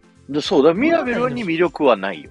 そうそう物語の主人公っていうのはこれだから映画作りの基本でやっぱり成長する人物成長の余地がある人物しか主人公にしちゃいけないんですよなんでかっていうと、それ見てもしゃあないからなんですねうんうん。だかそうだら映画としての本質を考えると実はこれ作りっていやどうなんだろうねいやあのねすみれさんが言うようにいいと思ってたのは間違いではないと思いますうんいいん間ですよ違いじゃないと思う。うん。そうなんですよいいって分かってるんですよ僕もいろんなメッセージ性がいいと思ってそう、るんだ言いけどたいメッセージはわかる。そう、言いたいメッセージがいいっていうのと、なんかその、僕らが思ういいっていうところの基準が多分違うんですよね、これ。こうんんこの映画に関して言うと。うん。なんか難しいんですけどね。そう、音楽はめっちゃいいんですけど。 うん。だから、あの、冒頭のね、家族を紹介するとこでめっちゃ高まったんですよ、でも。うん。っていうね、いい瞬間的に瞬間すげえいいっていうところあるんですけど、僕ちょっとやっぱり、うーんって思うところは、やっぱりそのミラベルっていう存在自体が家族のために搾取されてしまって、要は、さっき桜井さん言ったように全員が成長するっていうのは、要はミラベルがかわいそうな思いをして、片から家族全員成長したんじゃねとも思うわけですよ。そう。それってどうなんですかっていう。ディズニーさん用と。この子はどうするんですかっていう。で、しかもな、そのさっきも言ったように魔法が大して役立たねえっていうね。うん。なんかこう、不遇な思いをされてる方に大丈夫だよっていう風なうんメッセージを届ける映画で、うんそれはすごくいいなと思うんですけど、なんかその、さっきのラーヤみたいに、こう、しんどい世の中だけど、それでも信じろみたいな、うんそういう前を向いたメッセージに、を出し続けてほしいんですよね、ディズニーに僕は。でもね、まあ、時々こういうのもありっちゃありだけど、でもなんか、今みたいな。で、うん。これね、あの、ちょっとこれからの話っていうか、まあ、今日、あの、未来編っていうことで、これから先じゃあどうなっていくんだっていう予想みたいな話にもなっていくんですけど、うん。要はね、これ、あ、でも前回も言いましたね。要は、こういう多様性への取り組みがニュースになる時代じゃなんですよ、今って。うん。うん。うん。だからこれミラベルっていうのはマイノリティですよねっていう。うんまあそこがね、要は魔法を使えない中で魔法、魔法が使える中で魔法が使えない人が頑張る話としたら、まあやっぱ話題になるんですよ、今。それだけで。うん。でもうん本質的に、それは、そういうものがニュースにならない時代が来ないといけないんですよ。うん。多様性とかってない時、要はそういう、要はマイノリティ、マジョリティとか言ってる時点でもう間違ってるんですよね、だから。だから、そういうのをディズニーが狙ってやってるような気がして、うんで。それエターナルズもそうで、だから結局ゲイのヒーローを出したり、耳の聞こえないヒーローが出てきたりして、出てうん出しましたよって言うんだけど、もう自然にやってくれりゃいいんですよ。 そんな言わんと。 普通に出してくれっていう。あ、そうなんだ、みたいな。うん。うん。だから、なんかそれをね、いちいち宣伝するっていうところに僕はちょっと欺瞞を感じるというか、うん。もいちやろーん、ないよりはあった方がいいんですよ。そうですね。うん。まあ、それで言うと、僕はちょっとあうの、4月から立ち上げる番組が、ちょっとそういう系だから、ドキドキしちゃうけどね。どういう系なんですかあの、LGBTQ のあ方のだって番それは組。いいんですよ、それはいいんですよ。だから、そういうのを、要は何だろう、分かってほしいって言って、要は自ら行動してるじゃないですか。うん。それはいいんですけど、何なんだろうな。それを、要はなんかその、なんつったらいいんだろうな。話題のため、種のためにそう無理やりねじ込んでるよって言って、でで、、僕はこれを上げてますって PR すそうるっていうのが、ちょっとそう違うんじゃないってことですね最近のディズニーは僕そうだと思ってるんですよ。だから、うん。あの、美女と野獣で、そのガストンと一緒にいた、なんかルフーでしたっけうんうん。あのキャラクターをなんか、よりゲイっぽく描いてたじゃないですか。うんうんうんうん。あんなんとかする必要あったのってすげえ思うんですよ。で、あれの短編やろうとして結局やめたじゃないですか。あの二人をなんか主人公にしたスピンオフ作るって言って結局やめたんですよ。うんうん。まあ多分それでまあ多分もう無理だと思ったんでしょうね、その方向では。うんまあ僕もやんない方がいいと思うんだけど、あんな。うんなんかそういうね、なんか不必要というか、まあ不必要じゃないんだろうけど、なんかね、 な話題にしようとしてる感じ。要はそうれんうでん金儲けしようとしてる感じ。うん。でもなんかそことみんなに認めて、認めてもらおうっていうところってなんか違うくないですかって思うんですよ。金儲けが見え隠れするとね、ちょっと嫌な感じになっちゃいますよね。だから最近やっぱそれ多いなって思って。ううんんうん。で、逆にそういうのを、だからその、何えー、L- えーなんて言ったらいいんだ SDGs とかさ、あるじゃないですか。うんうんそういう多様性なものを全部まとめていこう。それは全然正しいんですよ。うんうん。そういうのやっていいと思うんですけど、なんかね、そうやって話題になることまで込みでやってる感じっていうのに、ちょっと居心地の悪さめっちゃあるの、最近のディズニー。うん。だから、それこそ、リトル・マーメイドとかを黒人の子でやるじゃないですか、うんうんうんうん実。写。うん、まあ、悪くないんですけど、でもなんか、それって、それして本質的になんか解決すんのと思うんですよ、差別とかと。それはまた別問題だと思うんですよ。わかる。で、あの今回ね、ウエストサイドストーリーの主役の子が白雪姫やるんですよ。まあ、あうんうのんラテンアメリカ系なんですね。うんうん。でも白雪姫っていうのは、肌が真っ白な雪のように白い女性だから白雪姫なんですよね。うんうん。だかドらイ、ツそだしねれを実写するとき、うんそう、それを実写するのに、なんでって思うんですよ。別にそれはいいじゃんって。うんだから、あの、ね、小人とか出てくるじゃないですか。で、実際これ、シラノっていう映画が今月25日公開されるんですけど、実際小人症を患っているっていう、まあそういう人がいて、その人が白雪姫に対して、いや、もうそれどうなのっていうのを疑問呈してるって。うんうんうん。だから、これちょっと映画的に注目なのは、ウエストサイドストーリーの主役の子が白雪姫するのと、実際小人症っていう障害を背負ってる人が、その白雪姫に対してちょっと思うとこがあるっていう、それをテーマにした、障害っていうのをテーマにした映画が25日公開されるって、これ結構な議論になるんですよ。うーん2月のだなかるら、ほこど。のね、25日公開のシナノとウエストサイドストーリーを合わせて見ておくとね、めちゃくちゃ多分ね、今後のディズニーのやり方とかっていうのに思うとこ出てくると思いますよ。えシラノもディズニーの映画なんですかあディズニーじゃないです、ディズニーじゃないです。じじゃゃないんだけど、そこで出てくる主役をする人が、まあ、小人症で、まあ、そのうんうんいろいろ言ってるわけですよ。うんうん。要は、白雪姫をその現代的にやる意味ってあんのみたいな。 何してんなるのほみど、たいなるな。ほど。うん。で、まあ、白雪姫ってだから本質的にその雪のように肌が白いって言ってるのに、それはいいじゃんって思うんですよ。その話じゃんみたいな。そこ改変してどうすんのみたいな。うんリトル・マーメイドはまだわかりますよ。海底にいて、日が当たって、肌が黒くなっちゃったのかなみたいな、日焼けされたのかなとかってわかるけどね。いや、うちの嫁は納得してなかったけど ね。うん。だから、そういう問題じゃねえじゃんって話なのよ。うんうん。そうじゃねえだろって。だったら、プリンセス魔法のキスの実写すりゃいいんですよ。確かに、オカホンタスも実写すりゃいいんですよ。確かに。あるじゃん。そういうそうだテーマそうだムーランしたじゃん。ムーランしたじゃん、ちゃんとムーランはアジア系で。英語喋ってムたけラどンは良くなかった。あれを中国語でやらないといけないんだよ、本当は。そういうとこも、そういうとこもなんですよ。だから、まあ、それはハリウッド映画全部そうなんですけどね。うんなんで、古代ギリシャ人が英語喋ってんだとかあるから。まあ、それは言いたくないんですけど。 This is Sparta! ってやつ。そうそうそうそうそう。だから、黒人をテーマにした映画とかってディズニーの長編アニメであるじゃないですか、主人公にしたやつ。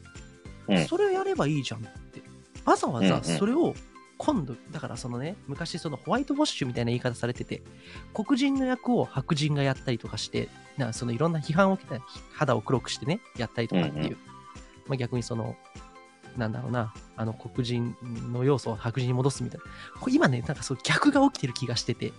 無理くり黒人側に寄せてる。そうね。そうじゃねえじゃんって思うんですよ。うんそれはやってもいいけど、でも白雪姫とかの本質とは全く関係のない改変なわけですよ。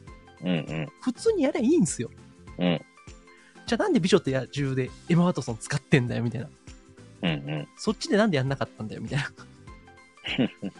だから、まあ、そういうところがあるんで、僕それも嫌なんですよ。だから実写見てる、今ちょっとああいうキャスティングとか、まあ、もちろんね、面白いとは思うんですよ、ある程度。うんで例えば、その、アラジンとかだって中東系でやったじゃないですか。うんうんうん。全然良かったじゃないですか、実写。ウィル・スミス全然と良かかっ出して。た。うん。ね、それでいいじゃんって。無理くりしてんだよ、みたいな。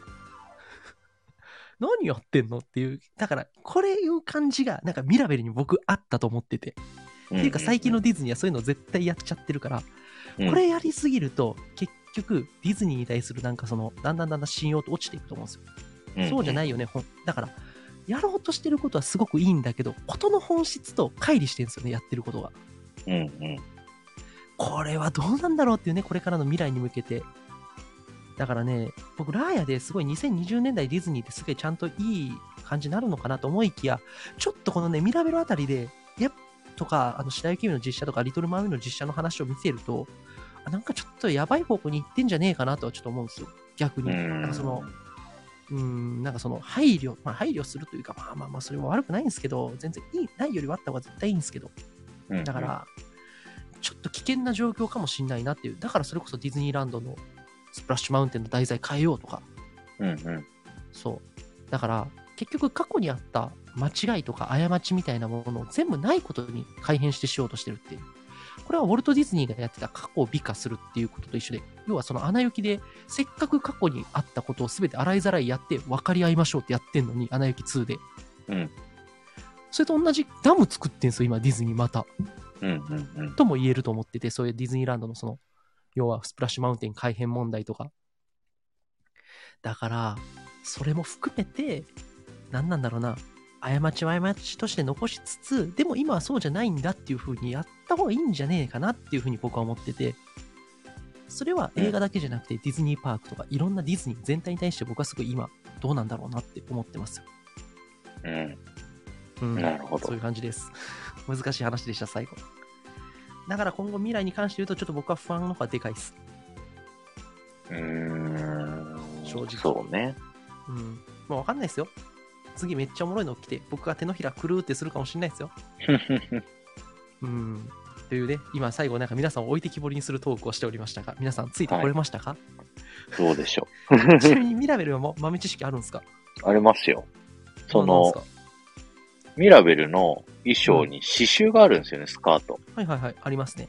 これ、あの、テトリスさんから教えてもらったんですけど、はいはい。このミラベルの刺繍の中に、家族全員分のギフト、魔う法ん。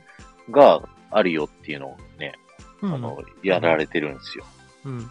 だから動物があったり、うん。音楽聴く人は音符のマークがあったり、花があったり、腕の力持ちのマークがあったりとか、はいはいはいはい。そんなのがあるんで、ぜひ見てみてくださいっていうのと、うんあと、さっきゆうまさんが期待していた次回作の話。はいはい、なんかありますね。なんもですけどうなんか話題にそう、次回作はストレンジワールドっていうね、あなんからしいですね、なんか、そうそうそう。映画なんですけど、スタッフロールの中にう、ん。そのストレンジワールドに出てくる潜水艦がね、うあん、の、出てくるんですよ、実は。潜水艦何あま、まさか、アトランティスもう一回やろうって感じですかまあ、どういう系の映画なのかよくわかんないけど、とりあえずストレンジワールドっていうのがうん。次の映画なんですよね。あ、でもアトランティスっぽいかも、確かに、イラスト見るでと。もう、え、今更書いていてアトランティスやって何やんのっていう、アトランティスをリメイクしたいのっていう。でも海底ではない。あーよでなもんか異世界2023みたい年な。 2023年とかですね、多分公開。今の年は多と分こないと思うん2022年の11月あじゃあ23日に全米公開予定です。じゃああれか、ウォルト・ディズニー生誕110周年か。 120年ん ?110 え何年だ ?120 年か生誕。2002年の時、にえ、2002年でしたっけアトランティス。違う。2001年か。 1年ですね。ですね。で、2002年にディズニーシーだ。そうそうそう。そうそう。だから、まあまあ、ほぼほぼウォルト・ディズニー。あ、だから、ジュール・ベルヌ原作かもね。もしかしたら。うーん、なるほど。うん、可能性はありますね。いや、わかんないけど。 うんで、見ます。え、ななんすか宇宙に出ていく宇宙海賊みたいなことするんですか どういう話になるんですかねうん、あらすじとかはちょっとよくわかんない。まだ分かってないですね。監督とかも決まってないんですかね監督はね、うん。えーっと、ドン・ホール、あ、ドンホール。あ、ドンホールね。はいはい。な脚るほどなるほど本クイグエン。ドンホールって確か、でも、ドンホールはね、結構いいよ。いいはず。ドンホールさんね。ドンホールは結構いい映画いっぱい撮ってたよ。あ、ドンホールさんなら大丈夫かなっていう、今ちょっとなんか名前聞いただけでは、あれなんですけど。えー、あ、そうだね。あラーヤとか作ねった人だ。ラーヤ作った人だね。うん。なるほじどゃあね、冒険的な映画かもしれなあ、い。多分そうかもね。あ、ターザンとかラマになった王様とか、うんまあ、参加作品なんですけど、ターザン、ラマ、えーブラザーベア、ホームオンザレンジ、チキンリトル、ルイスと未来ドルボルト、プリンセスと魔法のキス、クマのプーさん、ベイマックス、ズートピア、ラーヤ。まあまあまあ、前半ちょっとどうかしてるけど、後半はいいね。ラインナップ前半はちょっとどうかしてるけど。っていう感じですよ。まあ、ミラベルはね、ちょっといろいろ議論ししがいのある映画ではあると思います。もちろんね、あの、いいっていうのは全然わかります。むしろ僕が間違ってます。多分これは。いいんでしょ。うん多分僕らが古いんですよ、考え方が。そうね。Z 世代の子たちには、すごい刺さる。そうあそうそうと、すみれさんにもね、うん。刺さる人がいるのも全然わかるんですよ、僕だから。わかる。うん。ただ、僕はいろいろ考えに考えちゃって、うんと思っちゃったって話でした。うん。で、まあ今後のディズニーを考えていくと、ちょっとこの路線やっていくと、実写版の方に結構危機感があって、これはディズニー全体のちょっと運命を左右しかねないことになるんじゃないかっていうところもありますし。うんうん。うん、どうなんですかね過去をないことにして美化していくっていうのを過去の過ちも含めて進んでいくべきなんじゃないかなっていうのはすごい思いますよ。いや、でも、あの、常に進化し続けるっていうところまがあねディズニーの根本にあると思うんで、うん、それはそれで僕は前向き にいいと思いますよ。前向きにねうん、というわけでね60作やってきましたけどどうでしたいやー、すごい、ゆうまさん。 ?8 月からねやりましたねこれ8月からやって半年ぐらいかか半った。年今日やりましたね。いやー終わった。 もう僕の役目は終わっーお疲れ様でした。いや、もう1ヶ月あるでしょた。総集編が。総集編ね。総集で編と一気に60個やるってこと違います。あの、60作の中で、あの、キーになる作品っていうのがあるんで、なるほどもしなるほど。 60作見るのしんどかったら、これ見てくださいっていうのをピックアップして、最後ね、ここがキーになっていくというのと、歴史の流れを結構、結局何回に分けてやったじゃないですか。だから歴史だけうをんうんふわーっと口で説明して、キー、キーポイント、キーポイント、キーポイント、じゃあこれ見て、これ見て、これ見て、やったらいいよっていうなることほをしゃべろうど。かなと、うん、思ってまなす。るほど、なるほど。了解です。はい。はい。というわけで、皆さん、長い間お付き合いありがとうございました。ありがとうございました。これで本編自体は最終回なんで、あとは、うんうんあの、あとはもう、あれです、一回、いやだから僕、だから総集編したら3回目だ、これ。映画についてビャーっと喋んの。三週目だ3週目。だから僕、ああれを本のー、 はい。当、タイトルだけ言われたら説明できるよ、多分今まだ。オリビアちゃんの大冒険って言われたら、あー、あのしょうもないやつとか言って、話しラ始めテるンアメリカの旅。ラテンアメリカの旅はね、あの、ウォルト・ディズニーが旅行に行って、あの、いろんなとこ取材行く話ですよ。で、あれはね、あの、ドナルドが、あの、結局女の子大好きとか言って、結局女の子の尻ばっか追いかける映画で、なんかラテンアメリカの良さってそういうとこでいいのかなっていうのをすごい考えさせられる映画でした、みたいな。直すんならそういうとこ直せっていうふうに言えますよ。さすがです。すごいでしょ。すご出い。てくるよ。はい。はい。もう今、今もう仕上がっておりますから。いや、もう、バキバキですね。もう、ナイスバルクですよ。そうそうそうそうそう。っていうね。うん。本当にはそうです。い。いや、楽しかった。皆さん60作全部聞いてくださいっていうのを最後に言いたい。そう、あのー、ゆうまさんのチャンネルでね、1から60作まで全部、えー1個20分、30分ありますんで、ぜひ聞いてください。はで、それがちょっとしんどかったら、ハッシュタグ語ろうディズニー映画ってタップしていただくと、この僕とユーマさんのコラボがあるので、何分の1ぐらいに絞られてんだろうな。半分ぐらいに絞られてるかでももしまあ10回ぐらいやってるから、そこそこな分量ありますよ、一個一個。れない。確かに。全部くっついてるだけで一緒なのかな、分量は。もしかしたら。だいぶ間抜いたりしてる。うんあの、話の内容でここいらねえだろうっていうのは全部入ってて、うん。なるほど。逆に足してる情報もあるけど。うんうん。うんだから豆知識もね、途中から入れ出したんで、僕が。途中から入れ出したからね。うん。うん。まあまあまあ、いい、いいコラボだったんじゃないでしょうか。いや、本当にうん。ありがとうございまし次回た総集。編でお会いしましょう。はい。じゃあ、ありがとうございました。皆さん、今も残って聞いていただいてる方、ありがとうございました。ありがとうございました。よし、じゃあ、はい終わります。アリーベデルチー。アリベデルチー。引っアリーベデルチ ー。越してるから今日は聞いてないだろうね。うん、引っ越し作業やで。はーい。聞いてた頑張らってねアリーベデルチー。は なんで最後にそのコメントが入んだよ。ーい。じゃあねー。